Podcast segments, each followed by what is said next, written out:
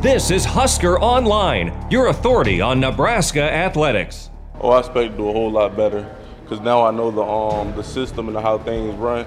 I can just play, like actually just run to the ball, make plays. Last year I was playing like a robot, I would say, just trying to like actually like not mess up. But now I know the plays, so I can just run. And welcome back here to the Husker Online Show. Sean Callahan, Robin Washut, Nate Clouse. That was outside linebacker Pheldarius Payne, um, who I think of all the guys on defense, he could be the one name that makes the biggest jump from 20 to 21, just solely based on the time he's had in the system, the ability to train and get in shape. Because remember, he was coming off shoulder surgery, but he might be that elusive pass rusher, the fourth man that comes off the edge on defense they haven't had. And I mean that that's one guy uh, of the guys we know all about that I'm intrigued to watch here on Saturday. Well, especially when you consider his path last year. I mean, he arrives and uh, you know he's a little underweight to begin with at a defensive end position, and he has shoulder surgery to where he can. He said he could barely even lift uh, 95 pounds on bench. I mean, that's that's 25 pounds on each side, and that was a struggle for him. That's how bad his shoulder was, and how far uh, he had to go in terms of getting back into Big Ten level strength. And you know, then he got COVID, and he missed a bunch of time uh, during the offseason. So I mean, he had a bunch of setbacks physically that he had to overcome, and yet he still had a season with 21 tackles, two a uh, couple tackles for loss, sack, couple pass breakup, and played all eight games. And so, I mean, he did uh, far beyond what anyone expected, especially considering, uh, you know, the the hurdles he had to overcome. So, yeah, I think that he is in prime position to be a fixture on that defense. And if you give him a full offseason of being healthy and staying on track with his training and, and, and conditioning and strength and all that, uh, I think that he's got a much higher ceiling than what we've seen so far. Well, like he said in that in the open there, he was kind of acting or playing like a robot last year. He he didn't feel necessarily feel comfortable with the defense. You know, he was thinking so much about what his responsibilities were and what his keys were, so on and so forth. I, I think we've really only started to get the a true glimpse of of uh, you know Pheldarius Payne, the player, towards the very very end of last season. And so i think we're all you know maybe poised to see you know him take a, a, massive jump forward now that he's comfortable with the defense now that he's finally healthy and has overcome a lot of those hurdles that he dealt with last year. Um, you know i think he could be he could be quite disruptive and, and really valuable for this defense. Guys when you return 17 of your top 20 defenders and then you add chris kolarevic in that mix as well um, it's hard for new names to emerge. But i'll tell you one really interesting story and a guy that that's emerged uh, that wasn't on the field last year is Colton Feist, um, the walk on out of Yutan, um, just right outside Omaha there.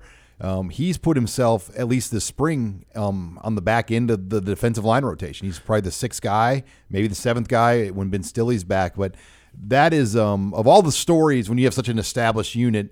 I think that's one of the better stories just to see a kid that went in the old fashioned walk on program and, and, he's put on the 30, 40 pounds and lifted and trained, and he's going to put himself to be a role player on this team, possibly. Yeah, I mean, another guy who's the definition of what the Nebraska walk on program is all about, where, you know, he came in with very little recruiting acclaim and yet just worked hard and got himself bigger, stronger, uh, you know, committed himself to learning the defense. And every opportunity he got in practice, and especially in a defensive line where reps come at such a premium with so as much depth as they have at that position, uh, every opportunity he got, he maximized it. That's one of the things Tony Tuioti said this week was, you know, he's was so consistent and played at such a high level in every chance that he got that he fully trusts, uh, you know, Colton Feist to do what he's supposed to do, and that's why, you know, as a, a sophomore walk on from Yutan, he is now in the top six over scholarship players, uh, and that's a full credit to him and the work he's put in. Well, I think a lot of people probably don't realize that this is a player that was playing the state championship game as a senior as a linebacker. Uh, and he's made the transition to being a defensive end in the Big Ten um, you know, he's completely changed his body, has had to learn a new position, has had to learn, you know, with playing playing with his hand in the ground and, and not, you know, not being a linebacker off the line of scrimmage. I mean, he's had to learn and adjust an awful lot. And for him to have done that in two years and, and be in the, the top six and be in the rotation, I mean, that's pretty darn impressive. You know, it reminds me a little bit of Jack Gangwish. Jack Gangwish yeah. was a middle linebacker at Wood River um, which it's now Wood River Shelton, I believe, um, for our uh, Kearney in Central. By the way, we found out we've got a lot of loyal listeners, Nate, in Central Nebraska in the yep. Holdrege, Kearney, Grand Island area on Fridays that pick us up there on ESPN Radio. But reminds me of, of that guy because Gangwish came in as we I think we all agreed in the Shrine Bowl like well he can't be a linebacker at Nebraska but he grew into a D lineman and, and Colton Feist is the same way that's what the the walk on program at Nebraska. It's not necessarily to find quarterbacks to start or running backs to start. It's to find the guards, the centers, the tight ends, the defensive linemen like this. Um, maybe a nickel type corner guy. You don't typically find you know your pass rushers and your tackles and your quarterbacks and running backs, but guys like Colton Feist is what the walk on program should hopefully produce every once in a while. Absolutely, because you got dudes that have all this untapped potential that might not have been in this program where not only do they get the exposure, but just the, the resources in order to, you know, really take that next step, you know, as an athlete. Now Colton Feist is he's listed at 280 pounds. You're talking about a kid that a couple years ago was playing linebacker. You know, I mean, so that shows that, you know, if you have the right mindset and you find a, a new niche that you can make uh, your your name at, you're going to have an opportunity. And uh, Colton Feist is another name to put on the poster board of, of what being uh, the opportunities being a walk on in Nebraska can provide. Yeah, and I think that's it. Kind of goes to show what what the walk on program is about. It's not necessarily like you said finding a ready made player. It's it's how well can you project what a guy could potentially be down the road, what he could grow into. Um, you know, and, and getting him in the program, getting him to buy into uh, making that change from being a linebacker to being a defensive end and, and, adding a bunch of weight to his body and, and learning that new position and, and everything. So, um, you know, that's somebody who's totally bought in and, and is really sacrificed and done everything for the team. And now it's uh, it's about time for that to, to, all pay off for him. And I know we're on defense, but I want to hit on special teams because it does involve a lot of defensive guys. Do you think we'll see much live special teams work that wasn't really addressed? I mean, I, I got to think they're going to want Daniel Cerni to get out there and punt. Yeah. And by the way, is William Przystup like? I mean, has anyone heard his name no, mentioned once? I have not. Okay, I'm just I'm just making sure I'm on the same page here because I mean he was the punter last year. I know, but I think the conversation is obviously all around Daniel Cerni at this point. Yeah, I would imagine. I mean, I know in years past they've done it where they do like the full on punt return team, but there's no return. They just fair catch it. And so that that could be a deal where you do the full on punt, guys run down the field to cover the punt, but there's no return. So that, that yeah. would that'd be my guess. I mean, if, if the first half of the game is going to be thud up, yeah, if you're not even tackling, if you're not taking people down on the ground, we're not going to see full out yeah. kickoff and kickoff, you know, kickoff cover and no wedge busters. No, no. Uh, so and, and and you know what? I mean, if that's and that's fine. I mean, I don't know. I I was a little disappointed with the format. I thought it's wooden swords in the first half yeah. and full swords in the second half. Yeah, once yeah once once the first and second stringers, you know,